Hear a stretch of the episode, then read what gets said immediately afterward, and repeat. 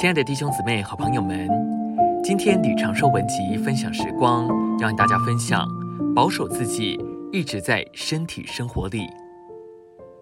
在创世纪一章二十六节，神说使他们管理，而不是说使他管理。单个的人很难行使神的管制权。为了行使神的管制权，我们需要合适的群体以及合适的群体生活。如果我们想凭自己战胜仇敌，一定会被击败。如果我们穿上新人，将自己摆在教会这群体中，所有的邪灵都会逃跑。当我们受试诱的时候，需要学得这秘诀。我们要告诉仇敌：撒旦，我会与教会交通，而不要想着凭自己胜过仇敌。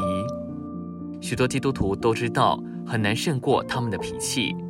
但是，每当我们受到试诱要发脾气时，应当学习说：“小脾气，我要告诉赵慧，我受到试诱要发脾气了。”如果我们和配偶之间有点难处，我们需要告诉仇敌：“不要来烦我，不要再引诱我，否则我会告诉赵慧，我会把整件事都告诉赵慧。”如果我们把与配偶之间的难处带到赵慧中合适的人面前，我们中间就不会有分居或离婚的事发生。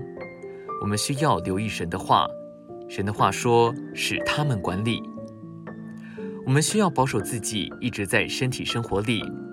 我们可能感觉自己软弱，我们软弱，也许是因为我们和身体分开了。如果我们身上的一个肢体与身体分开，肢体当然会软弱。肢体只要连于身体，就有能力。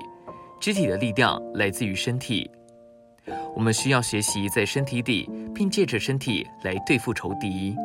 这身体就是团体的新人，我们是新人，要战胜仇敌并制服地。如果我们把我们的情形带到教会里，就很容易在各种情况下击败仇敌。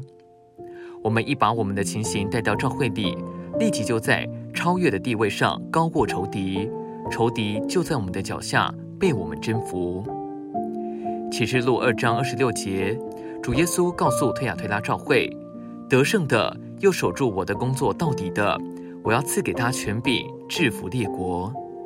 最终，我们在新约看见创世纪一章神话语的应验，那里说神所造的人将对所有的造物行使管制权。这句话正在教会生活中应验。今天分享时光，你有什么摸着吗？欢迎留言给我们。如果喜欢的话，也可以分享出去哦。